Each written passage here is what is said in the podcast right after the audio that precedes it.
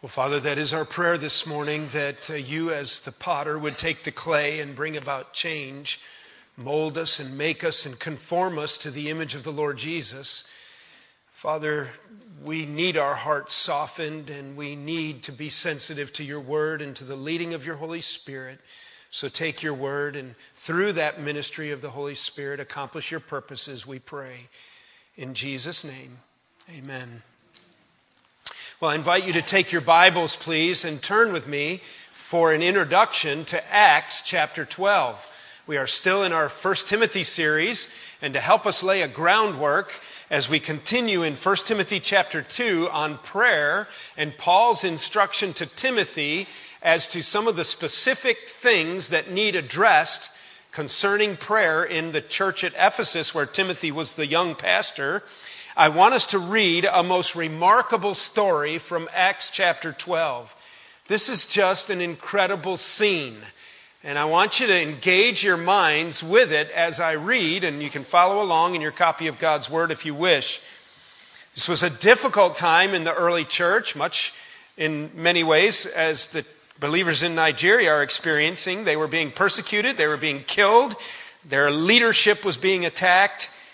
Let's read the account of Acts chapter 12 and an incident in the life of the Apostle Peter.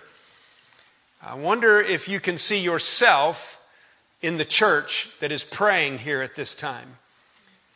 It was about this time that King Herod arrested some who belonged to the church, intending to persecute them. He had James, the brother of John, put to death with the sword. And when he saw that this pleased the Jews, he proceeded to seize Peter also. This happened during the feast of unleavened bread. After arresting him, he put him in prison, handing him over to be guarded by four squads of four soldiers each. Herod intended to bring him out for public trial and, I assume, execution like James after the Passover. Verse 5 So Peter was kept in prison, but the church was earnestly praying to God for him. What was the church doing? Who were they praying for? Peter. Where was Peter? In prison. How many guards? 16. Four sets of four under high security. The church is very concerned. One of their leaders has just been beheaded by the sword. Peter now is going to be going through a kangaroo court. It's all about politically driven popularity of the Herod. The night before, verse 6, Herod was to bring him to trial. Peter was sleeping between two soldiers. By the way, it's worth noting, isn't it, that Peter was sleeping the night before his trial. That's a good picture, isn't it?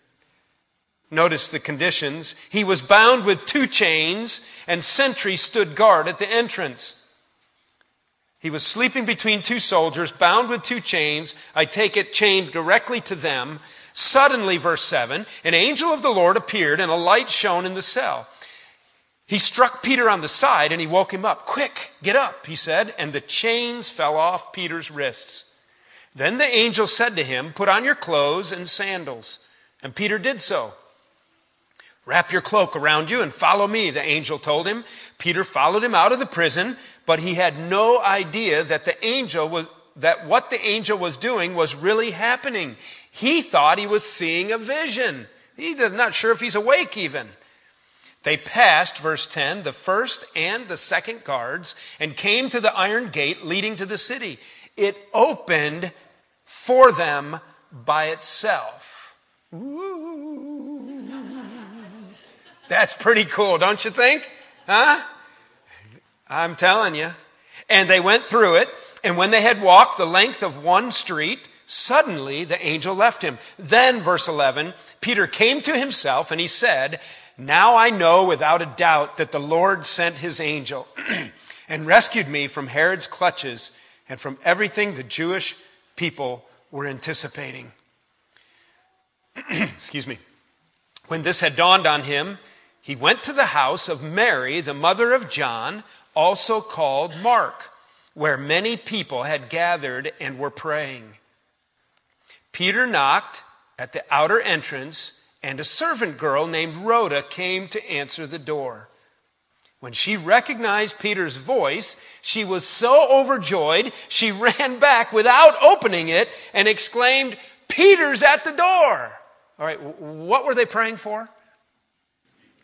That he would be saved, right? Rescued, released. All right, and I take it it's an all night prayer meeting. I take it that it's like breaking dawn. She's so excited, she doesn't let him in. Look what verse 15 says. You're out of your mind, they told her. When she kept insisting that it was so, they said, it must be an angel. Peter's at the door. No, he's not at the door. You're out of your ever loving mind. You're seeing an angel. Can you relate to that? Praying for what? Praying for God to rescue Peter. God rescues Peter, and we say, nah, it didn't happen. But Peter kept on knocking. He's knocking away. They opened the door and they saw him and they were astonished. Peter motioned with his hand for them to be quiet and he described how the Lord had brought him out of prison. Tell James and the brothers about this, he said, and then he left for another place. In the morning, there was no small commotion among the soldiers, I guess not, as to what had become of Peter. And after Herod had a thorough search made for him and did not find him, he cross examined the guards and he ordered that the poor rascals be executed. Wow. Do you ever get frustrated with God not answering your prayer? You ever ask God to do things, sometimes great things, and the fact of the matter is, you don't even really believe God's going to answer that prayer?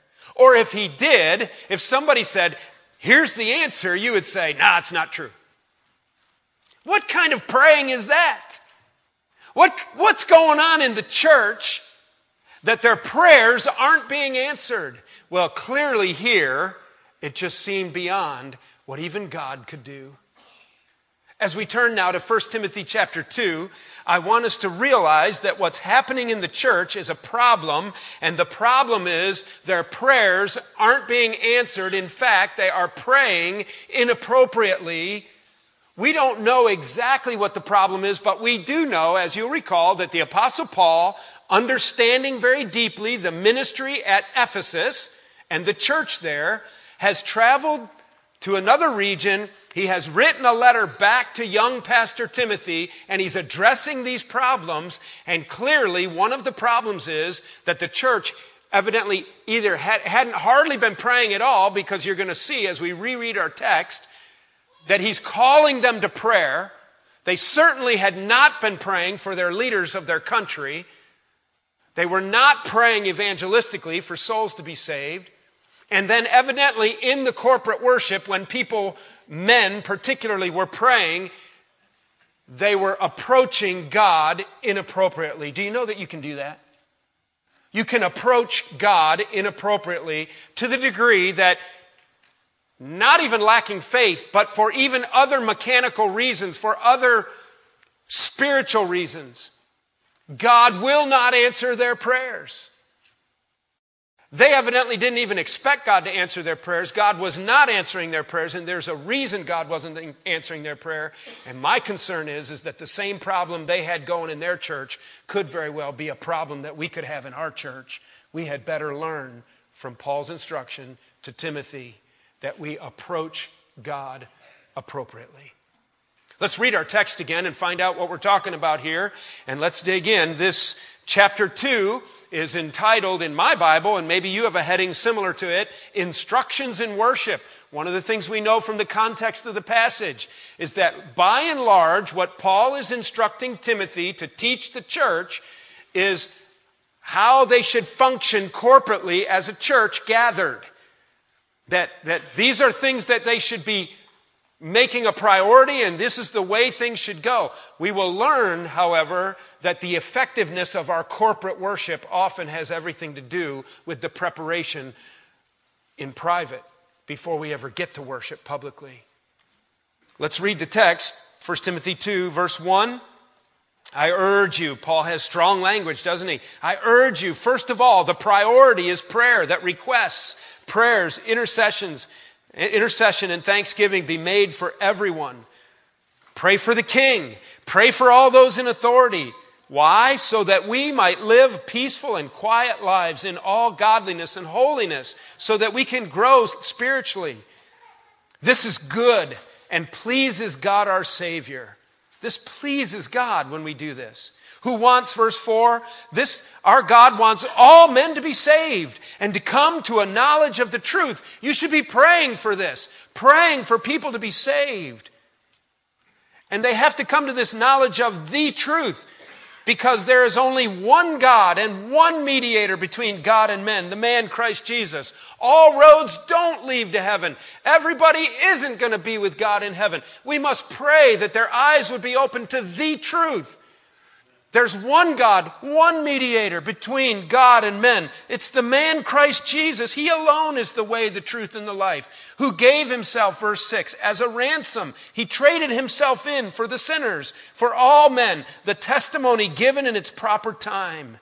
And for this purpose, verse 7, I, Paul, was appointed a herald, a messenger, a preacher, an apostle, one who bears the good news. I am telling the truth. I am not lying and a teacher of the true faith to the Gentiles. And I want men everywhere. That means in all the churches. I want men everywhere to lift up holy hands in prayer without anger or disputing. I also want women to dress modestly with decency and propriety, not with braided hair or gold pearls, gold or pearls or expensive clothes but with good deeds appropriate for women who profess to worship God. A woman should learn in quietness and full submission. I do not permit a woman to teach or to have authority over a man. She must be silent. For Adam was formed first, then Eve. And Adam was not the one deceived, it was the woman who was deceived and became a sinner. But women will be saved through childbearing if they continue in faith, love, and holiness with propriety. I have good news, ladies. We're only going to address the men today.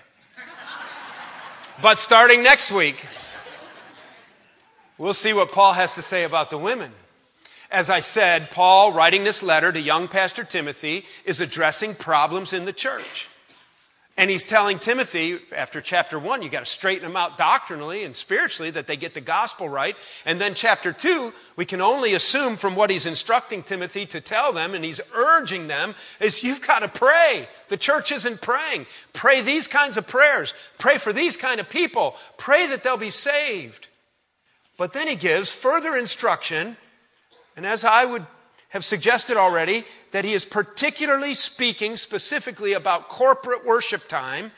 Verse 8 is our verse for today that we will get through as he addresses the men. I want men everywhere, okay, that's all around in God's church and in all the churches, to lift up holy hands in prayer without anger or disputing. You know, it doesn't look like that high impact of a verse when you first read it. But I think that you'll realize by the end of our message time that the Apostle Paul packs a lot in this phrase, in this sentence. There's evidently a reason that they haven't been praying. There's evidently a reason that prayers aren't being answered, and it's not even necessarily a lack of faith and a surprise when God does answer prayer. But as I said, they have evidently been approaching God inappropriately. We have multiple examples of this in our Old Testament, particularly. Remember the sons of Korah? Exodus chapter 16. What an incredible story. They confront Moses. They argue with him that they could, that they could bring the incense and the prayer and worship and lead in worship. And Moses said, no, you can't. And God says, get out of the way. Moses opens up the ground and swallows them all up in an earthquake, closes the ground back, then kills a bunch of more people in a plague that day. Why? Because they were inappropriately coming to God. Malachi chapter 1. Interesting passage. This is still Old Testament.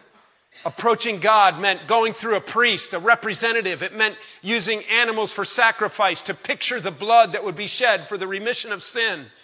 This is pre cross. Malachi writes there, and God records through Malachi, says, Who do you think I am? They had dumbed down their worship. They had become so casual in their worship. They had become so careless in their approach to God that they were bringing lame and blind animals to the sacrifice and sick animals. It was for their own personal convenience and their own personal comfort. Time to bring an animal sacrifice, a sheep or a calf or whatever, to bring an animal sacrifice to the temple, to the priest. And you're looking over your animals and you got some fine ones. They're beautiful. I'm not going to mess with them. I got this sick one over here. Let's take him and offer him for a sacrifice. That way I can take my good ones to, to the market on Monday and make more money. God says, try doing that with your governor. Who do you think I am? Your governor wouldn't even accept these things. And then he goes on in the passage and it's powerful. And God says, I just wish someone would shut the doors. Keep everybody out. Don't come to me if you're going to come to me like that. Well, now we're New Testament. And so you say, well, look, I've got this great intercessor. I've got this mediator between me and God. It's the man Christ Jesus. Praise God that we have him. He keeps the door open. But I think there's some principles that are applicable in our culture, in our society, where everything has become casual with God. He's my big buddy up in the sky. God and me have an arrangement. We really understand each other. We, we're tight. God knows that I can't make all this happen just right, so it's like this and that. And I'm saying, I wonder if God sometimes has people unfit to sing worship songs to Him unfit people standing up to pray before him. And I wonder if on the inside he's thinking, just shut the door of that church. Just stop it. If you're going to approach me like that, well, let's dig into this verse and see what we think Paul's teaching here. I want men everywhere to lift up holy hands in prayer without anger or disputing. The first thing I want you to see in this verse is what I think Paul is not teaching, okay? I think there's two things that Paul is not teaching. First of all, I don't think the point of his passage and the point of his instruction is to teach that women don't pray. And you say, we're from a pretty conservative Bible church here. We try to take the Bible for what it says. We try not to read into it. We try to let the Bible speak. Words mean something. And if words mean something, then words mean this. And, and right away we read, I want men everywhere to lift up holy hands in prayer. See, men are supposed to pray, not women. Now, I don't think that's true at all. And we have many other texts of Scripture that show us that women pray, that all believers are to pray, and that even in the context of church, women can pray. We're going to see in f- future messages from this passage, as he gives further instruction to the women, that men are indeed to lead the local church, and that in public corporate prayer, it is appropriate for the men to pray. But he's not saying women can't pray at all. So I don't think that at all. He's not teaching women are not to pray. The second thing is kind of interesting, especially in a church like ours, is he's, I don't think he's teaching that when you pray, you have to lift up your hands. He says, I want men everywhere to lift up holy hands. He knows that when the men pray, they're going to lift up their hands. And I think the point of the passage that is applicable to us today, particularly, is that when you lift up those hands in prayer, are they holy? Have you approached him properly? You see, these are Jew, in the context of Jewish worship, coming out of the synagogue, the men would have prayed with their hands up. The, only the men prayed in the synagogue. The men would have lifted their hands in prayer. Now they're followers of Christ. They're under the instruction of the apostles. They're meeting in the temple square or they're meeting in a community spot or they're meeting in a home. And when the believers gather to worship and pray, the men still lead in prayer and the men still lift up their hands. Paul knows that the men, when they pray, are going to lift up their hands. His whole point is, you better watch what kind of hands you're lifting up. But since he brought up lifting hands, let's talk a little bit about that for just a second. Particularly at Fellowship Bible Church. Every once in a while, I see people raise their hands when we're singing, or people will maybe raise their hand while we're praying. Do you know that there's nothing wrong with that at all? In fact, we can see here that it's biblical. We know from other passages of Scripture. In fact, Paul's not teaching about the configuration of your body in prayer. We could probably list at least a dozen body forms that you could be in to pray scripturally. Clearly in the Bible, you could pray down on your face. You could pray on your knees. You could pray reaching to the sky. All kinds of things. So why don't we at Fellowship Bible Church raise our hands more if it's okay and if it's not unbiblical? Well, that's an interesting question, and Let me just give you a little historical context. Probably about 50 years ago, in our conservative Bible churches, in the, coming out of the 50s and into the 60s, there was a movement that kind of reawakened across our country that we call the charismatic movement. Some of you are very familiar with what I'm talking about, others are not. This would be many believers in Christ, Bible believing Christians for the most part, who believed that there was a resurgence um, in the mid 20th century of the sign gifts of the apostles. We would teach and hold to the teaching that miracles, somebody being able to do a miracle like Peter and Paul and them could do, guys like Paul's preaching and a guy falls off the third story window, Eutychus, and falls down and dies. Paul goes down there, raises him back to life. You know? And uh, the kinds of miracles and signs that Jesus did and that the apostles did. And there became, it became very popular across our country to have a resurgence of the sign gifts, that people have the gifts of miracles. We believe that that was a, a mark of an apostle, that that was given for a specific purpose at the earliest stages of the church, and that with uh, further instruction and completion of our scripture, that these gifts faded away. That people cannot do miracles. God can do miracles, but people can't do miracles. If you can, come see me. I want to get rid of these glasses. Okay? I shouldn't joke like that. Very sincere people believe it. And, and people have seen God answer prayer, but we don't teach or believe that you have the spiritual gift of healing. Secondly, um, they were also believing in um, speaking in tongues. And it wasn't like specific languages, but it was more like um, uh, a, a, jibber jabber and an outspokenness. And often with it came a, a, worship where you put your hands in the air and you swayed and you, you were loud and, and the church was very active. And conservative pastors like my dad and then the Bible church movement really reacted against the signs and the healings and the tongue speaking of this charismatic movement. And it became very much something that you wouldn't do in your church.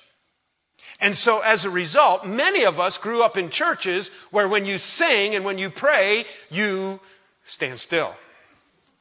Because if you put your hands up in the air, you might be a charismatic. Now, I don't think that that is the connotation near so much in the last 10 years or more in our country. And I don't think it's wrong, but at all. And in fact, if you feel comfortable, you can do that. Nobody's going to usher you out of here. You start talking in tongues and barking like a dog coming down the middle aisle will probably usher you out.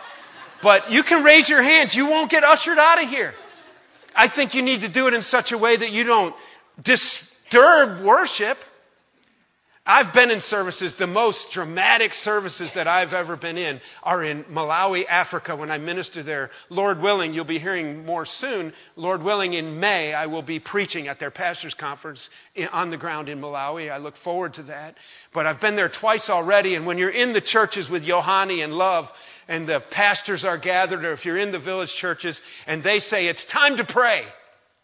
Everybody starts to pray at the same time. You know that? You've been in those kind of churches? At my church where I grew up, one person prays. Everybody doesn't pray at the same time. You all join your voices. And it's very, very loud. And I'm on the platform with the preachers at, in Malawi in the African church. And Yohani's there and Yohani's praying. God visit us. He starts to pound his hands and he's, God, really intense, strong prayer. And it's going on throughout. Do you know what I'm doing? I'm like, I find this very difficult to focus right now. I don't know exactly what to do with all this noise in our church. What is it? It's, it's our tradition, it, it's my upbringing. And I personally, I've referenced this before, even not too long ago, find it very difficult in a public place where I think people are watching to put my hands up in the air. You know, maybe that's a shame on me, but I have a hard time getting used to putting my hands up publicly. I can do it in private really well. You, you know, you're not there and you don't see it walking in the woods back here worshiping and my hands up, and I have a freedom to do that. I never speak in tongues by myself in the woods, by the way. And, and so, if you're comfortable, you can do that at Fellowship Bible Church.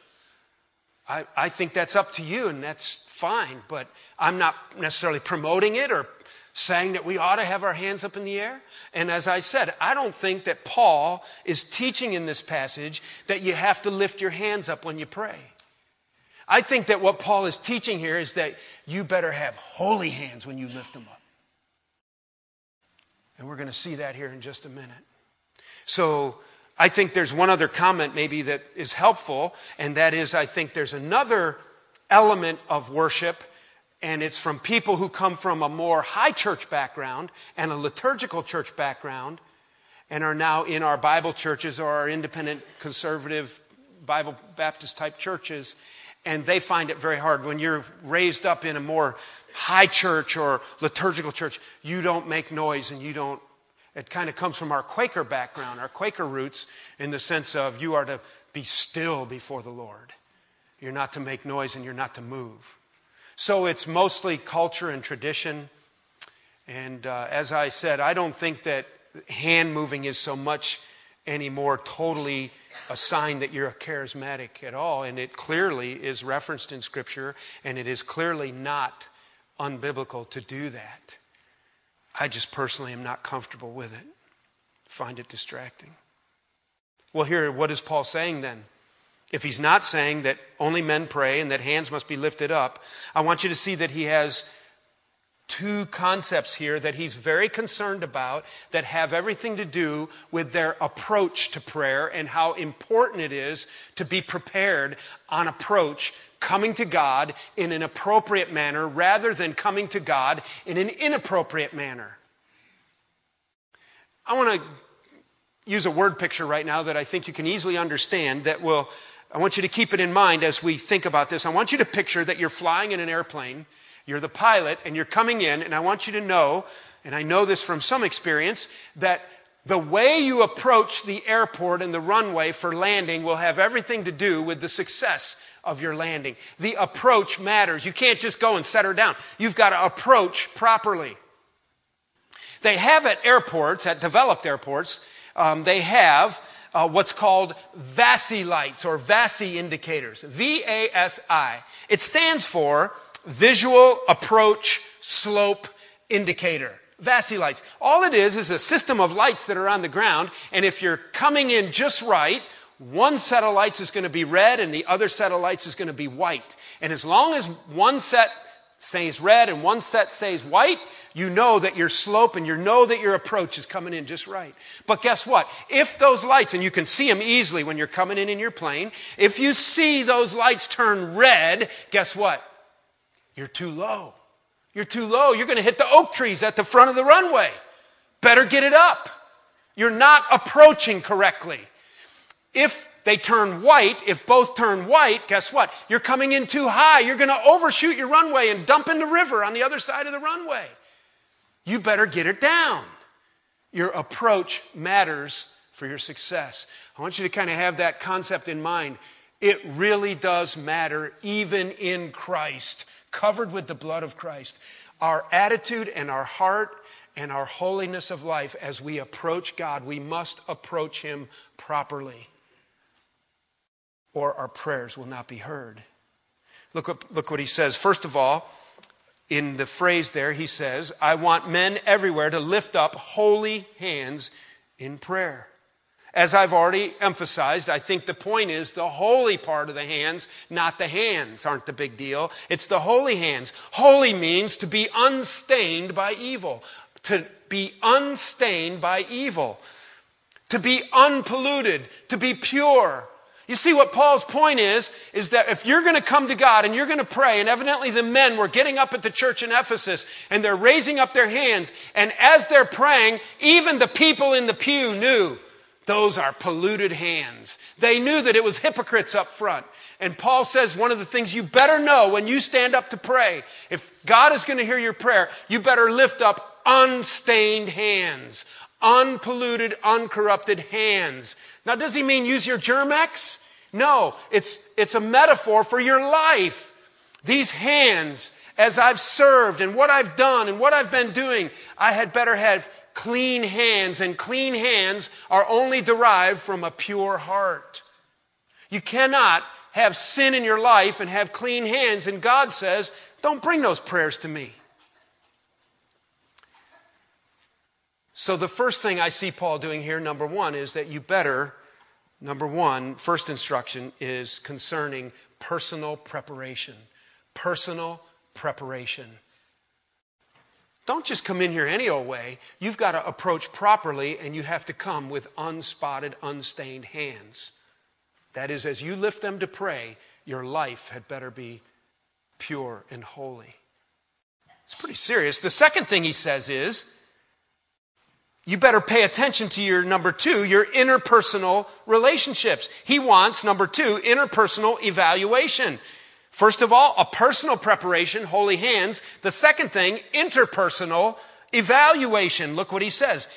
Without anger or disputing. What's he talking about? He's talking about division in the body. He's talking about people that have been abusing and mistreating one another and living with open, unconfessed sin and, and broken relationships. And then they're getting up in the church and everybody knows it, evidently.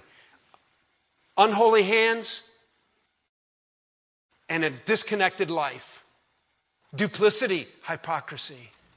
This is a good time for us to take just a few minutes and to click off a couple of verses in our Bible and do a quick Bible study on the reasons God doesn't answer prayer, particularly that relate to sin, to unholiness, to corruption what are some of the things that might be common that we would deal with that would be in our lives that if we're not careful, we come to church, in particular at the leadership level, we get up front, deacons, elders, pastors, and we pray, and these things are going on, and God would say, just be quiet and sit down, man.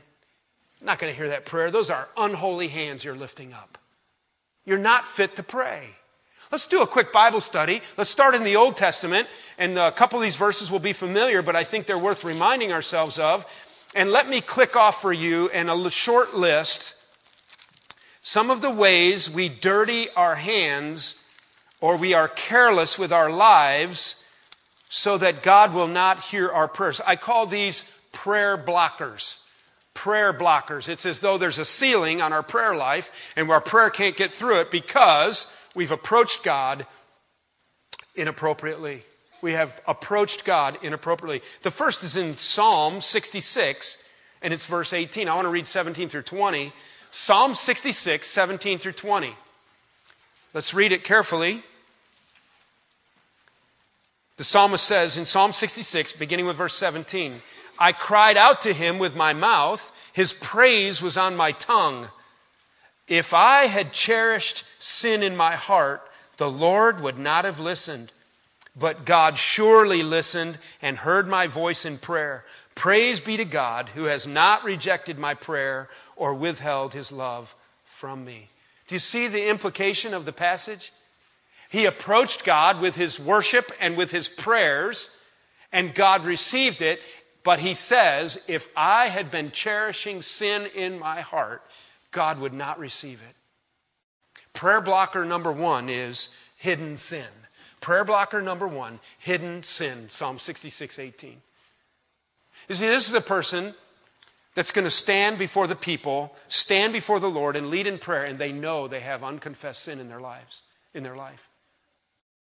This is a person who maybe has some secret sin going. Nobody else knows about it. And they refuse to deal with it before a holy God. They even maybe know that God sees it, but then they'll say things in their mind like, God understands my issues. God and I really understand why I'm doing this. And in fact, if I weren't doing this, I would be doing this, which is far worse. It's a far greater thing of, of consequence. And so, therefore, God knows that this little compartment in my life, this little, lock, little lockbox, in the corner closet of my spiritual house has some sin that I'm just not dealing with it. Listen, I think that this is why preparation must begin before we get to the platform. It has to begin before you're called on to pray in a Sunday school class, before you're called on to pray publicly in the close of a service, before you gather for a missionary prayer meeting in public. Don't pray with dirty hands. And one of the reasons we have dirty hands is because we have unconfessed, hidden sin in our lives. Prayer blocker number one hidden sin. Prayer blocker number two is Proverbs 28:10. We'll just use an Old Testament passage for this since we're nearby. Psalms, then Proverbs 28, verse 9. I want you to use your Bibles and look up some verses here and a little bit of a Bible study. This concept is re-taught in the New Testament in multiple places where it says that if we do not pray according to God's will, He won't answer our prayer. Or He says, if we pray according to God's will, He will answer our prayers. The point is, when you know what God has revealed to you and you pray differently than that, God does not answer your prayer. But look at the way Proverbs puts it in Proverbs 28, verse 9. If anyone turns a deaf ear to the law, even his prayers are detestable. That's strong language, isn't it? If you turn a deaf ear to the law, what's he talking about? He's talking about people who disobey and disregard the Word of God. Prayer blocker number two disregard and disobedience for the Word of God knowing that God has spoken specifically about something, knowing that God has addressed a matter in His Word, and you are circumventing it, you are directly disobeying God's Word, do not expect God to answer your prayers. In fact, it is a wrong approach. It is something that if you knowingly are disregarding God's word, you knowingly are living in disobedience with God's word, and you come before God, He says, Your prayer is despicable. Don't pray to me if you're not going to pay attention to my word. See, you're on the wrong approach. You haven't prepared properly to come in the presence of a holy God. Prayer blocker number three is pride and arrogance. Let's go to our New Testament to Matthew chapter 6. Matthew chapter 6. Take a quick look here. Thumbing in our Bibles, and it's good for you to know your books of the Bible so you can turn quickly. Matthew chapter 6, look at verse 5. And when you pray, Matthew 6, 5, and when you pray, do not be like the hypocrites, for they love to pray standing in the synagogues and on the street corners to be seen by men. They're posturing. It's spiritual posturing. It's, it's trying to make sure that everybody here knows that I'm pretty spiritual. I can talk the talk. I can pray the prayers. But this person is doing it all for the wrong motives. They're doing it for their own pride. They're doing it because they're filled with spiritual pride and they want to be esteemed as something that they're really not. Let's look further at this concept in Luke chapter 18. Same concept pride and arrogance, prayer, the prayer blockers of pride and arrogance. Look at the story Jesus tells in Luke's gospel in chapter 18. Luke 18. Luke 18, beginning with verse 1. Excuse me, beginning with verse 9. To some who were confident of their own righteousness, verse 9, and looked down on everybody else, that would be the Pharisees, spiritually proud and arrogant, Jesus told this parable. Two men went up to the temple to pray, one a Pharisee and the other a tax collector. The Pharisee stood up and prayed about himself. God, I thank you that I am not like other men, robbers and evildoers and adulterers, or even like this scumbait tax collector right over here. I fast twice a week and I give a tenth of all I get. But the tax collector stood at a distance. He would not even look up to heaven, but he beat his breast and he said, God, have mercy on me, a sinner. So here you got a guy who's praying publicly, and he says, Lord, thank you that I'm not like all these other people. He's praying out loud. He didn't go to his prayer closet like Matthew 6 further instructed. He wants everybody to know that he's spiritual. He wants everybody to know that he's not like everybody else, and it's coming through in his prayer. I wonder if this was part of what was going on in Ephesus that Paul had to write to Timothy for Timothy to address with the congregation that men were standing before the church with dirty hands, and one of the parts of the dirt on their hands was pride and arrogance, and, and everybody in the congregation knew that guy was a hypocrite who was praying. It's serious business, isn't it? To pray publicly, to lead people in worship, to deny yourself and to lift up Christ. It's the great battle of public Christian ministry. That I'm in front of a crowd and that it's not about me, but it's about Jesus and it's about His Word and it's about humility and obedience. That's why our men, our deacons, our elders, they need to have their hearts prepared before they pray. Our pastors, that's why Saturday nights are so important at my house. That's why early Sunday mornings are so important. Lest the platform open and swallow us up as we would deserve. Will you turn with one, to one more passage? This one's pretty practical and it hits pretty close to home, no pun intended. But it's 1 Peter chapter 3. 1 Peter chapter 3. And there's one other prayer blocker. Stand before God expecting your prayers to be heard, and there's hidden sin, there's pride and arrogance, there's disobedience and disregard. How about this? Prayer blocker number four that perhaps was a problem in Ephesus that potentially could be a problem with us. Disrespect for my spouse. 1 Peter chapter 3. Did I say 4? 1 Peter chapter 3, beginning with verse 7. 1 Peter chapter 3, beginning with verse 7. Look what he says. Husbands, in the same way, be considerate as you live with your wives and treat them with respect as the weaker partner and as heirs with you of the gracious gift of life, so that nothing will hinder your prayers. It's a prayer blocker, isn't it? This dominating, disrespectful pride, arrogant anger towards my spouse, putting them in their place, fussing and carrying on. It's directed directly to men. I suspect that it applies equally to women, that a wife could do the same thing to her husband and it would block her prayer life. The point is that if the marital relationship isn't at peace before the Lord, it can actually affect your prayer life. That's pretty scary, isn't it? It's pretty scary. So the Apostle Paul has two direct commands to the men the men who would be expected to lead in worship, the men who would be expected to lead in public prayer. He says two things. First of all, pay attention to personal preparation. Make sure when you lift those hands in prayer, they are holy, unspotted, unstained with sin. You've dealt with this the best you know how before the Lord through Christ through the forgiveness of sin. Secondly, make sure you pay attention to interpersonal relationships, that you've done interpersonal evaluation and you know that you're not standing before the congregation while you're at dispute with people who are present to worship. We've suggested that there are four among many prayer blockers that could be represented in unstained in stained hands let me just share two thoughts in conclusion and then we're done. First of all, I think one thing we have to get from these, this verse 8 of 1 Timothy 2 is that it is possible and it is serious to approach God inappropriately.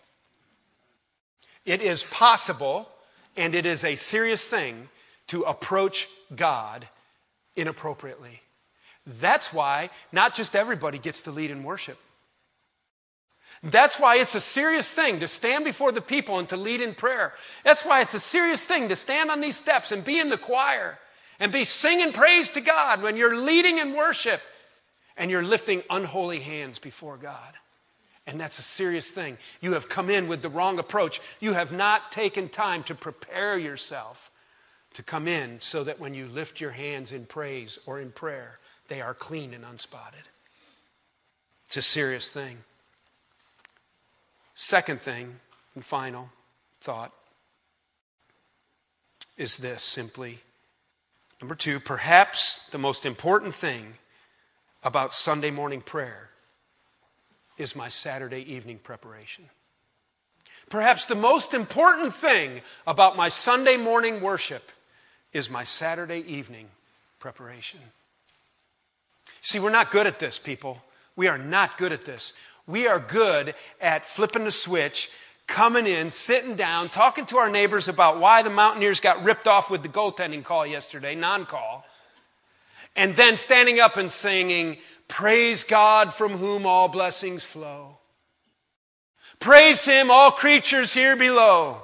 Praise Him above, ye heavenly hosts. Oh man, I wonder if preacher's going to go long. What is that all about?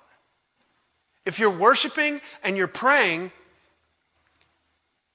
are you lifting up unstained hands? Have you done anything to prepare? That's why Christian families and Christian couples and the Christian community should be very careful about what you do Saturday evening when you're going to come worship and pray Sunday morning.